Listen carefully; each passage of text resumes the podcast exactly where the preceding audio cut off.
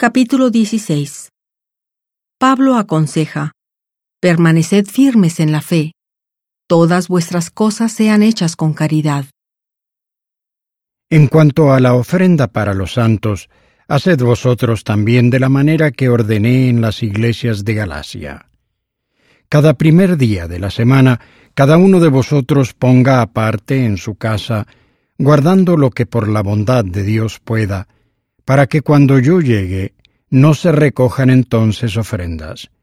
Y cuando yo haya llegado, enviaré a los que hayáis aprobado por cartas, para que lleven vuestro donativo a Jerusalén.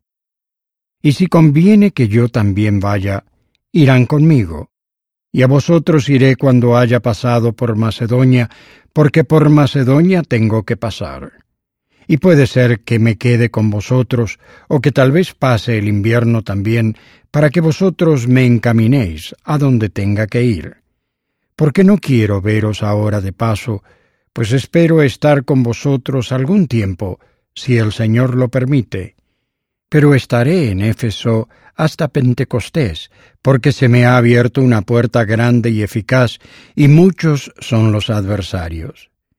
Y si llega Timoteo, mirad que esté con vosotros sin temor, porque él también hace la obra del Señor así como yo. Por tanto, nadie le tenga en poco, sino encaminadle en paz para que venga a mí, porque le espero con los hermanos.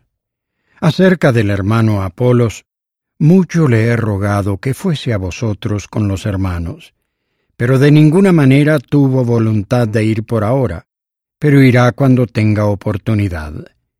Velad, estad firmes en la fe, portaos varonilmente y sed fuertes. Todas vuestras cosas sean hechas con caridad.